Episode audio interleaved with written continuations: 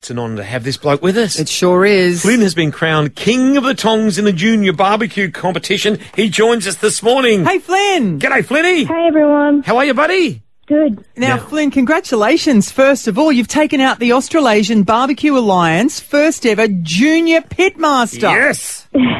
Thank you. Oh, Oh. I'm so in awe of you. You are amazing. This this sort of flavour at the moment is really the flavour of the month. Everybody's trying to really perfect this kind of barbecuing. How did you get into it, buddy?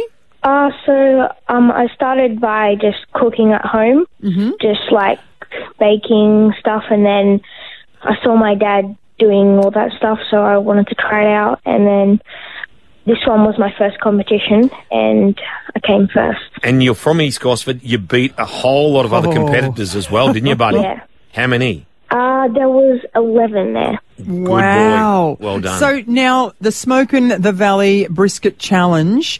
Tell me what's your specialty? I know you can't give away secrets as far as flavour and things, but what do you actually like? What's your favourite flavour as far as is it the brisket? What is it that you love? Ribs? What do you like best?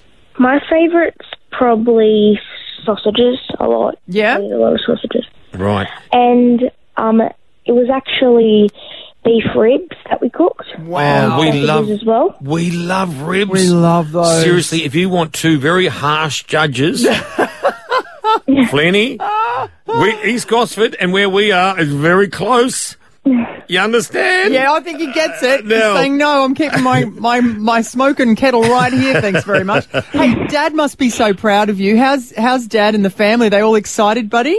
Yeah, I came I came home and like everyone was super excited. Oh, But that's- my dad was probably the most excited. 'cause Yeah.